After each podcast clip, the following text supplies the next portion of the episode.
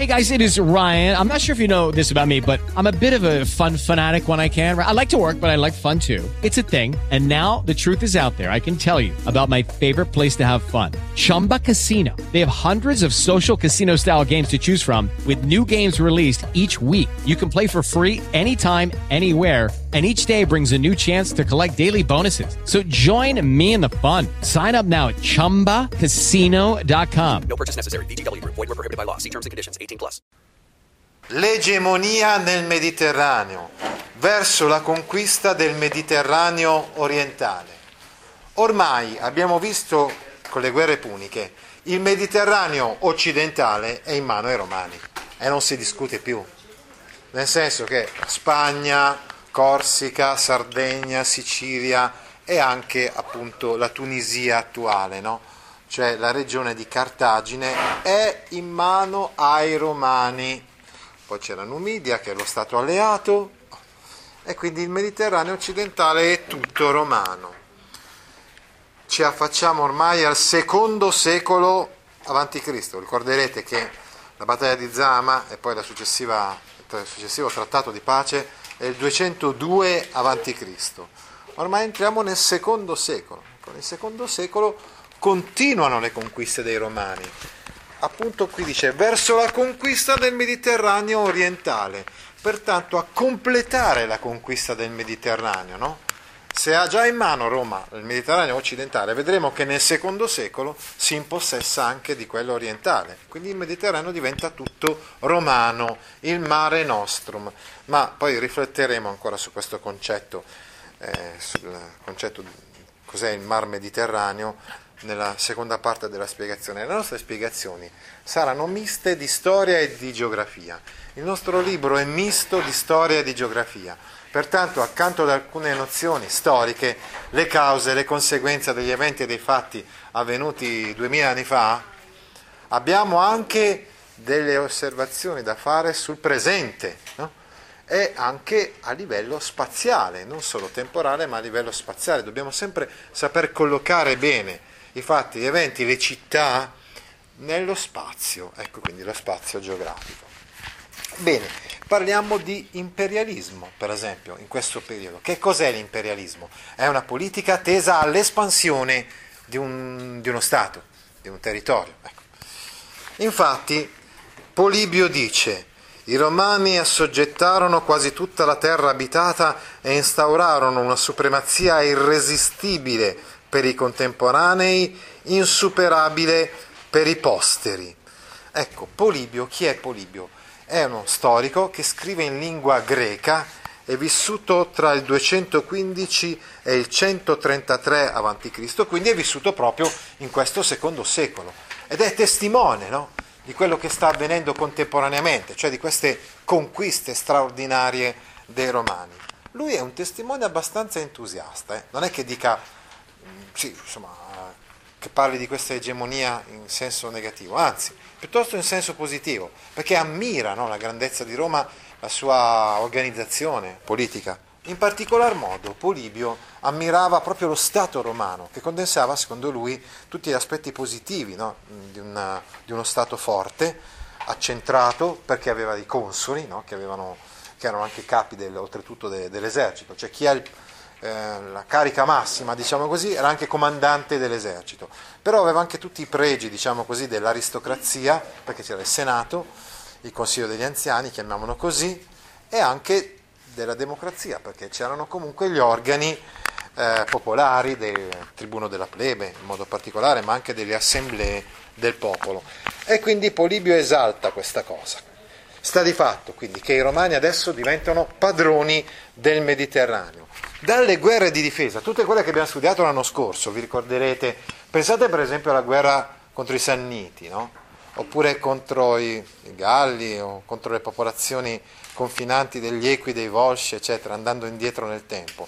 Erano state tutte guerre di difesa, guerre ben giustificate dalle aggressioni anche tante volte dei nemici, delle popolazioni nemiche. Adesso invece abbiamo delle guerre di conquista quindi diciamo che um, tutte le altre popolazioni, gli altri popoli che non sempre direttamente no, uh, dichiarano guerra a Roma, ma magari fa, hanno delle guerre interne, loro interne, nei loro, nei loro territori, eccetera, eh, ma che anche, anche solo potenzialmente potrebbero essere ostili a Roma, anche solo potenzialmente potrebbero essere dannose per Roma, oppure anche semplicemente per il fatto che che accolgono i nemici di Roma. Per esempio, Annibale è stato sconfitto. No? Ora, quando Annibale viene sconfitto, ve lo ricordate cosa succede dopo la battaglia di Zama? Lui col cavallo scappa, no? E quindi va a cercare un luogo dove rifugiarsi. Si rifugia per esempio in Siria e quindi la Siria diventa nemica dei Romani anche semplicemente per il fatto che Annibale si è rifugiato presso Antioco III di Siria.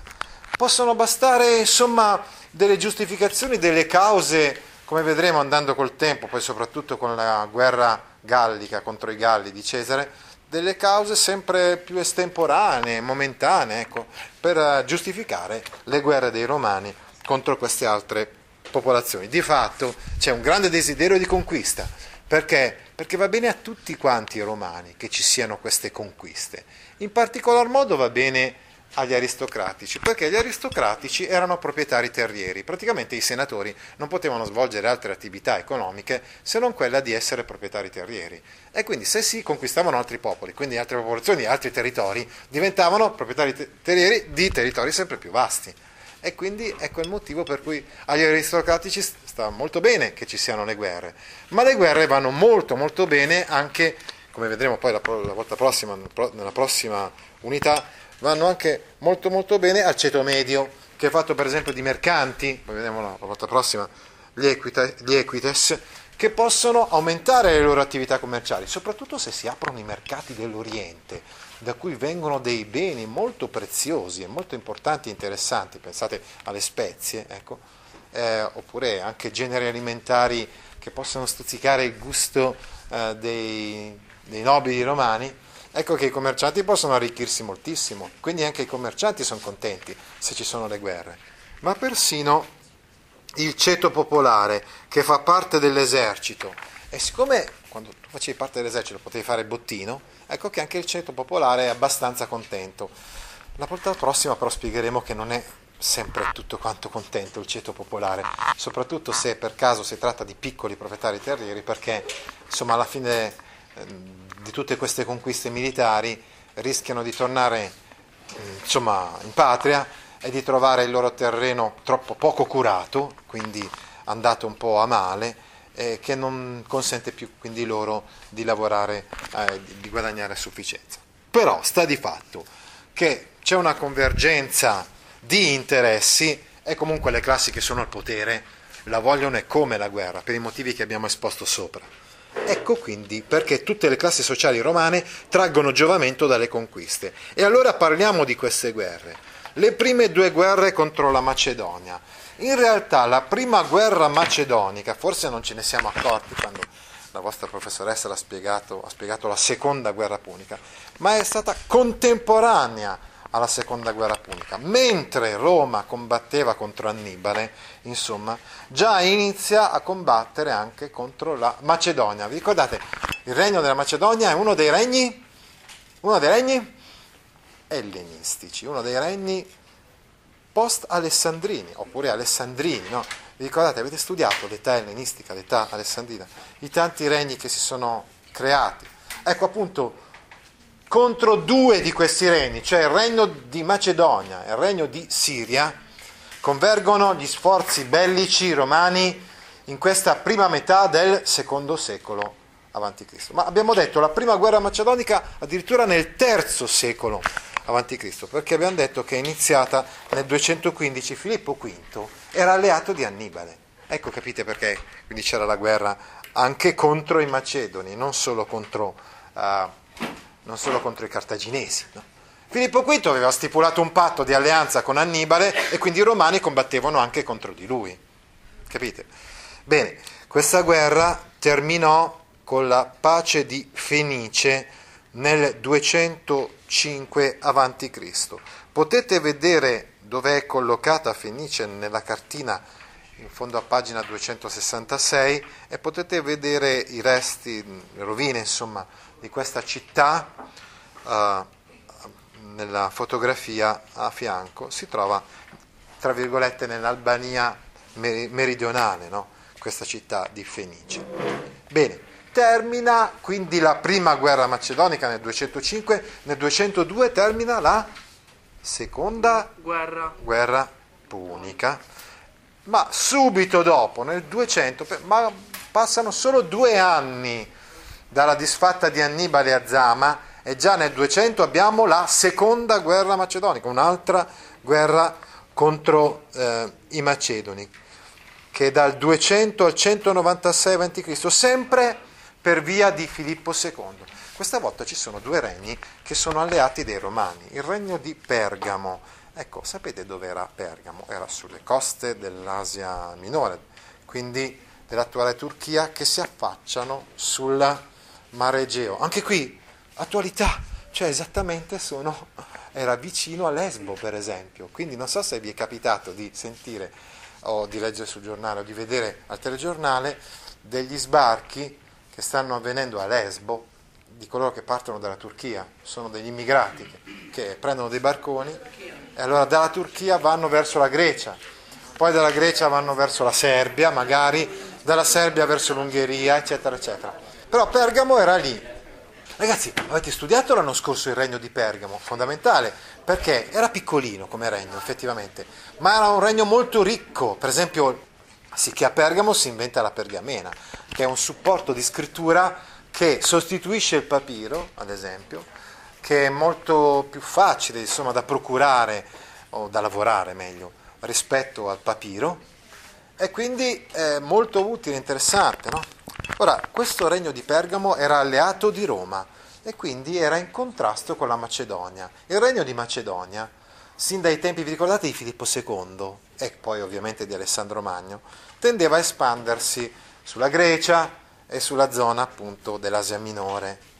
E così Pergamo, non solo, anche l'isola di Rodi, chiedono aiuto ai romani, cioè dicono insomma aiutateci, di qua i macedoni eh, vogliono eh, insomma, impossessarsi di tutti questi territori, quindi aiutateci, liberateci dall'invadenza dei macedoni. E i romani dicono, ah sì sì, veniamo noi a liberarvi dall'invadenza dei macedoni.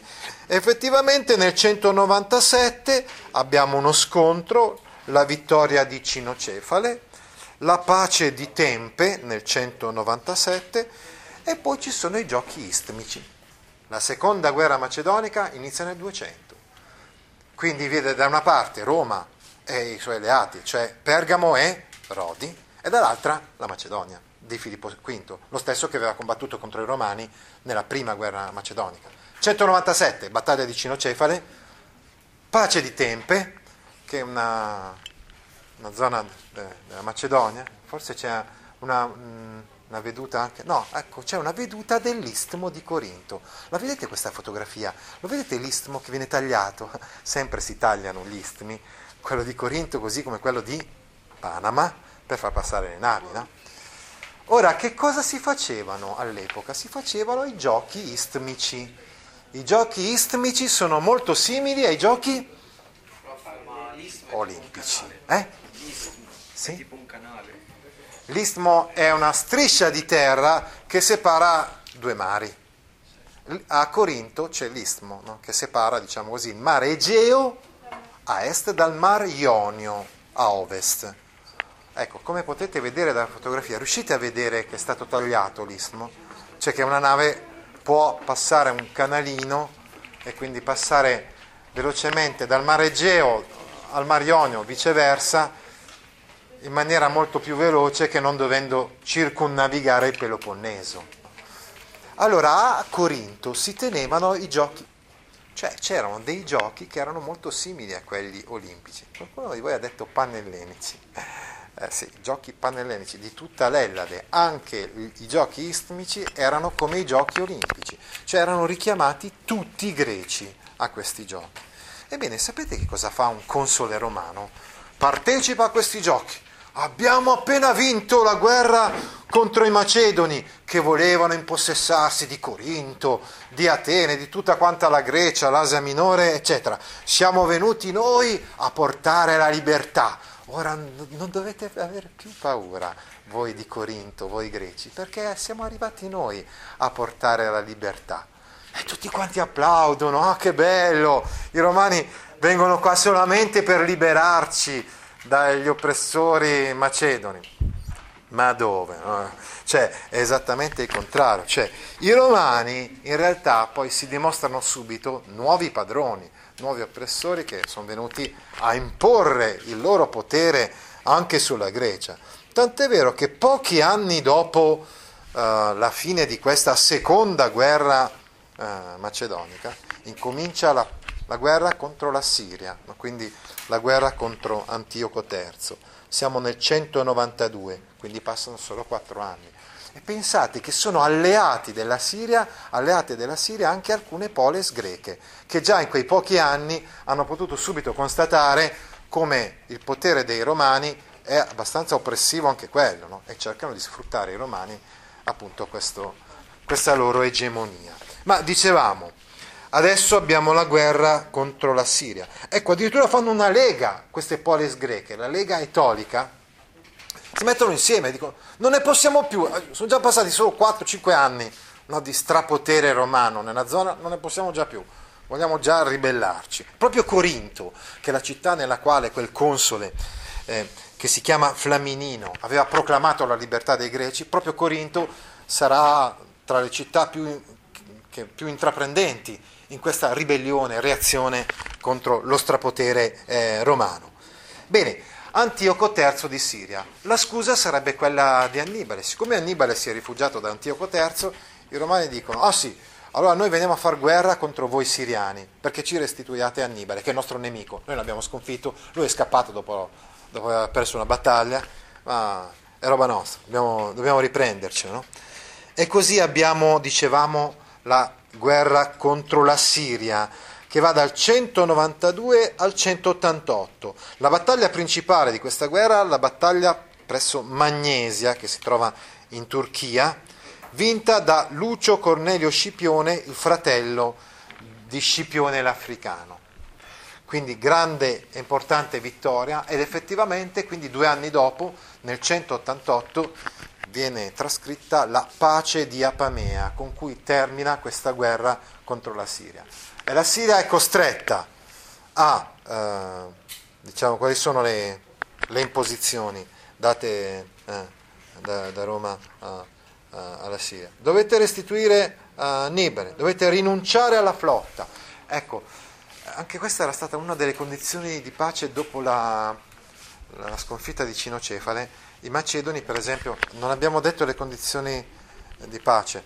I Macedoni dovevano fare a meno della loro flotta, adesso i siriani devono fare a meno della flotta tranne solamente dieci navi. Poi i macedoni dovevano uscire fuori dalla Grecia e invece ai siriani si dice di cedere i territori che erano stati annessi, tipo per esempio la Tracia e l'Asia Minore. Questi territori sono dati a Pergamo e a Rodi, che abbiamo già detto sono alleate dei Romani. E poi dovete restituire, darci Annibale, ma Annibale nel frattempo era già andato via dalla Siria, si era rifugiato presso un re, un certo re Prusia, era andato ancora verso, ovest, eh, scusate, verso est, si era rifugiato presso questo re, però questo re era molto pauroso, aveva paura soprattutto dello strapotere dei romani e sapeva che tenersi Annibale, insomma, presso nel suo regno cioè non era una cosa molto simpatica, anzi attirava immediatamente eh, le legioni dei romani e quindi praticamente lo fece uccidere lui, così in modo da presentarsi ai romani come l'uccisore del grande nemico eh, di Roma e così muore Annibale presso questo re, eh, Prusia. Bene, allora dicevamo 188 pace di Apamea, ebbene muore Filippo V, che è stato il re macedone che ha lottato così tanto contro Roma però il suo successore non solo riprenderà la, le guerre contro i romani, ma sarà ancora più forte, più temibile per i romani.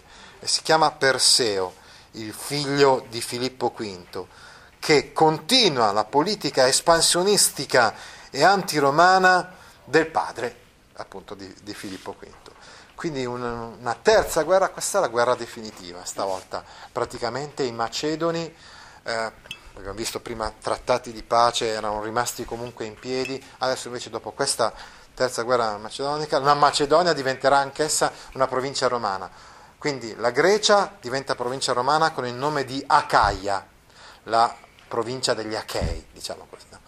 Mentre poi la Macedonia diventa provincia romana dopo questa terza guerra macedonica. Infatti nel 168 abbiamo la sconfitta di Pidna, cioè insomma, la vittoria dei Romani a Pidna e la sconfitta dei Macedoni. Anche qua abbiamo un parente, diciamo, di Scipione l'Africano, che è Lucio Emilio Paolo, e lui a guidare l'esercito romano eh, appunto in questa battaglia decisiva. Bene, se non sbaglio il figlio, se non, se non erro, eh? se non sbaglio il figlio di Scipione l'Africano. Sono tutti imparentati comunque questi grandi condottieri in questa fase. Bene, ora in Macedonia c'erano miniere d'oro e d'argento, quindi queste miniere d'oro e d'argento vengono sfruttate dai romani. I romani sfruttano, eh, ovviamente l'abbiamo visto, no? sono i proprietari terrieri, ci sono tanti altri ceti che si arricchiscono con queste conquiste dei romani. E quindi cova la ribellione. Abbiamo già detto che Corinto si fa artefice di questa ribellione. E allora nel 146 Corinto viene rasa al suolo uh, dai romani dal momento che continuava a ribellarsi, eccetera, proprio quella città in cui era stata proclamata la libertà dei, dei greci, paradossalmente fu una città rasa al suolo proprio dai romani eh, qualche anno dopo, quindi nel 146.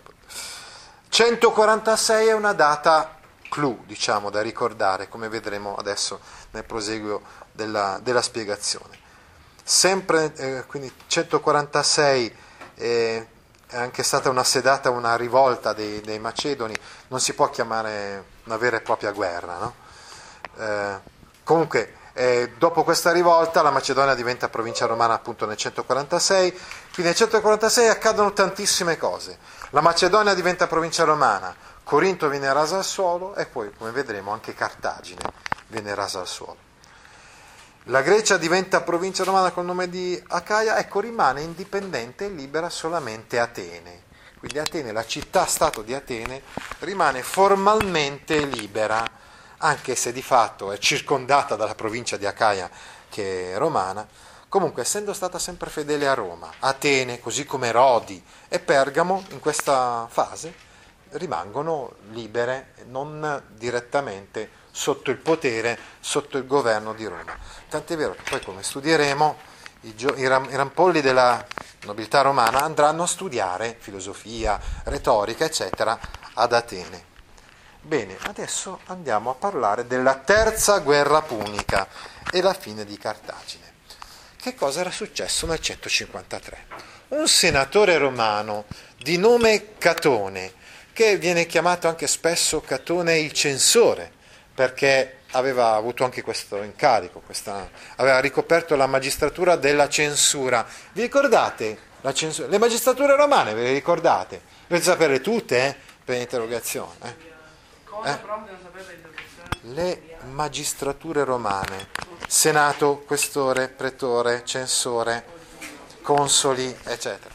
Viene anche chiamato Cato Maior, Catone il Grande, Catone Maggiore, per distinguerlo da Cato Minor, Catone minore che è Catone Ruticense, che visse nel primo secolo a.C. Questo Catone che vive nel secondo secolo a.C., nel 153 va a Cartagine. Cartagine, vi ricordate il patto, l'alleanza alla fine della seconda guerra punica? Cioè, uh, doveva sottostare a questo trattato, non poteva attaccare un popolo nemico, eh, non poteva fornirsi di navi, di eserciti, eccetera, eccetera. Quindi Cartagine era rimasta in piedi dopo la seconda guerra punica, ma inerme, teoricamente inerme. Da un punto di vista commerciale però era rifiorita, era molto florida Cartagine. Anzi, sapete cosa fece Catone il censore? Prese i fichi da, da Cartagine e li portò ai senatori. Durante una seduta nel Senato fece assaggiare a tutti quanti questi fichi. Avete visto come sono buoni i fichi che vengono da Cartagine? Sapete quanti ne stanno producendo di fichi? Tantissimi. Ma sapete quante attività commerciali sono fiorite a Cartagine in questi 50 anni da quando, da quando è terminata la seconda guerra punica? Tantissimi, la città è florida. Ma vogliamo smetterla? Vogliamo radere al suolo una volta per tutte?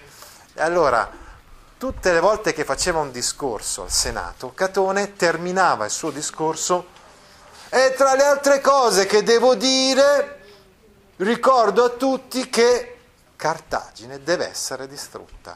Cartago delenda est. È una regola che forse non avete ancora fatto in latino con la vostra professoressa della perifrastica passiva. Però adesso iniziate a memorizzare questo, che l'espressione Cartago delenda est è l'espressione che in italiano corrisponde a si deve distruggere Cartagine, bisogna distruggere prima possibile, è l'espressione con la quale Catone eh, terminava sempre i suoi discorsi al Senato. E quindi poi succede qualcosa, soprattutto succede qualcosa nel 149. Massinissa, ve lo ricordate Massinissa? Il re della Numidia che aveva aiutato i romani contro Annibale. No? Bene, Massinissa subisce un attacco da parte dei cartaginesi il regno della Numidia è uno stato cuscinetto, uno stato alleato dei romani, no? lì in, eh, in, Africa. Bene, ora i cartaginesi attaccano Massinissa, Massinissa si rivolge ai romani, chiede aiuto ai romani. E questa è la giustificazione, la scusa per iniziare la terza guerra punica, quindi la terza guerra contro i Macedoni. Siamo nel 149 Ah, scusate, ho sbagliato. È nel 151 che Cartagine attacca la Numidia di Massinissa, contravve- contravvenendo al trattato di pace che aveva stabilito che i cartaginesi non potessero fare nessuna azione militare se non dopo il consenso del Senato. Dovevano prima chiedere il permesso ai romani, al Senato romano. Se il Senato romano diceva sì, vabbè, d'accordo, potete attaccare, allora potevano farlo, altrimenti no. Ovviamente eh, il Senato non avrebbe mai accordato un permesso del genere contro Massinissa, che era alleato dei Romani. E quindi i cartaginesi dicono non ne possiamo più di questo nostro vicino, chiamiamolo così, così a grandi linee la Numidia corrisponde all'Algeria settentrionale, mentre la regione di Cartagine corrisponde all'attuale Tunisia, e allora iniziarono loro ad attaccare nel 151. Come stavo dicendo, nel 159, scusate, nel 149 i romani fanno una spedizione contro Cartagine. A questo punto i cartaginesi hanno paura, perché comunque non hanno più un esercito a livello di quello dei romani o superiore addirittura a quello dei romani, come vi ricordate, quello di Annibale che era venuto persino in Italia no? a sconfiggere più e più volte i romani. E quindi hanno paura, che cosa fanno? Si arrendono. E dicono ai romani, per favore romani, noi ci arrendiamo subito, basta che ci lasciate vivere lasciate la città di Cartagine. Ecco. Eh, tutto quello che volete, firmiamo tutti i trattati di pace che volete. E i romani invece dicono no, no, no, non ci stiamo. Noi vogliamo distruggere la vostra città. Vi diamo solo qualche giorno per andare a trasferirvi da qualche altra parte. Ma noi Cartagine la dobbiamo radere al suolo. Quindi seguendo un po' quello che era il suggerimento di Catone censore. Effettivamente Cartagine fu rasa al suolo nel 146 avanti Cristo, quindi in realtà hanno lasciato anche un po' di tempo, un po' di anni no? ai cartaginesi per evacuare, perché intanto loro dovevano radere al suolo la città. L'abbiamo già detto che il 146 è una data importante nella storia di Roma del secondo secolo a.C. Vengono rase al suolo Corinto e Cartagine nello stesso anno. Da chi? Da Scipione l'Emiliano, che era nipote di quello Scipione l'Africano eh, che abbiamo studiato nella seconda guerra punica, sia eh, per quanto riguarda il primo Scipione che per quanto riguarda il secondo abbiamo un cognomen. Sapete cos'è un cognomen? Nella lingua latina è un soprannome. Quindi l'africano soprannominato così perché ha sconfitto Annibale in Africa, mentre l'emiliano per le sue imprese anche in Emilia. Grande generale anche lui, come il nonno, è dimostra la sua abilità non solo in questa terza guerra punica, ma anche sedando la rivolta dei Celtiberi. In Spagna c'era una popolazione, una tribù piuttosto bellicosa, violenta, che era la tribù dei Celtiberi. viene mandato appunto Scipione l'Emiliano per combattere contro questa tribù. E quindi nel 133 abbiamo un'altra città che viene assediata e viene distrutta, che è la città di Numanzia che si trova in, in Spagna. Qui abbiamo appunto Scipione l'Emiliano, aiutato anche da, uh, dal giovanissimo Giugurta, di cui parleremo la volta prossima, distrugge la resistenza dei Celtiberi e quindi la Spagna ritorna pacificata sotto il dominio dei Romani. Anche la zona quindi dell'attuale Tunisia diventa provincia romana con il nome di Africa settentrionale. Scipione l'Emiliano viene soprannominato il secondo africano, no? quindi come suo nonno, no? perché anche lui ha sconfitto gli africani, anche lui ha sconfitto i cartaginesi. Poi ancora Numantino per la sconfitta inflitta ai Celtiberi e Numanzia, insomma, quindi ne aveva tantissimi eh, di, insomma, di, soprannomi questo tale, questo tale, Scipione, che era figlio adot- eh, detto l'Emiliano, figlio di, Lucio, eh, di quel Lucio Emilio Paolo che aveva sconfitto i Macedoni a Pidena comunque. Eh. Bene, allora a questo punto davvero, dopo tutte queste battaglie, tutte queste guerre vinte, eccetera, Roma è padrona del Mediterraneo. Allora, guardiamola la cartina eh, che è in fondo alla pagina 270. Molto interessante il fatto che quelle che sono le regioni no, della, dello Stato romano di allora vengono uh, così segnate, con, individuate insomma, con uno sfondo, ma il nome delle zone, delle regioni che è scritto sopra è il nome attuale, moderno. Quindi vedete un po' il discorso che vi ho fatto prima, Tunisia, Algeria, per dire insomma lo stato di Cartagine che poi diventa provincia romana Africa settentrionale è, più o meno corrisponde all'attuale Tunisia, mentre il regno della Numidia che è alleato di Roma corrisponde all'attuale Algeria. Poi la Spagna e il Portogallo sotto i romani diventano due province, la provincia romana di Ispagna ulteriore al di là del fiume Ebro, Ispagna citeriore al di qua del fiume Ebro. Poi l'Italia con la parte della Gallia, no? compresa anche la Liguria, che eh, insomma, diventerà provincia romana, mentre invece la zona di Marsiglia è alleata di Roma, quindi uno di quegli stati sotto l'influenza romana. Poi ancora abbiamo detto la Macedonia e la Grecia che sono diventate province romane sotto il nome di Macedonia e Acaia. E poi insomma vedremo anche il regno di Pergamo che diventerà una provincia romana con il nome di Asia, ma questa volta, lo vedremo la volta prossima, comunque lo anticipo, perché l'ultimo re di Pergamo, che si chiamava Attalo, ha dato in eredità il suo regno a Roma. Ha detto non ho figli, tanto sono alleato di Roma e quindi consegno il mio regno a, a Roma. Ecco, come vedete si è quindi completata la conquista del Mediterraneo. Il Mediterraneo è diventato un mare nostrum, cioè un mare romano. Ecco qui eh, la pagina per esempio 272, parlando del Mediterraneo oggi?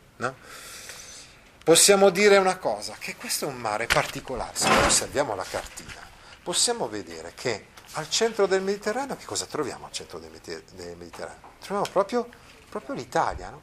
E l'Italia, ecco, quindi oggi si parla anche tanto no, di questo aspetto, oggi che ci sono sbarchi dalla Tunisia, dalla Libia, eccetera. L'Italia è un ponte, l'Italia, la Sicilia, ricordate, so, so, sentite per esempio ogni tanto parlare di Lampedusa, eh? I migranti che si fermano, che passano dalla Sicilia a Lampedusa. Eh? Non si fermano neanche in Italia ormai. Ormai non si fermano più in Italia.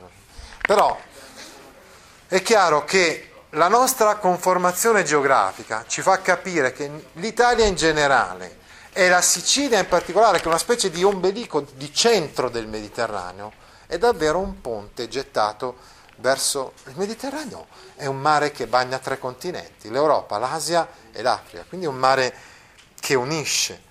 È un mare importante anche dal punto di vista commerciale, è un punto di passaggio dei traffici, pensate, sin dal 3500 a.C., già nell'età del bronzo, già, già dal 3500 a.C., Si commerciavano metalli, bestiame, prodotti agricoli, tessuti, ceramiche, armi e altri manufatti passando dal Mediterraneo.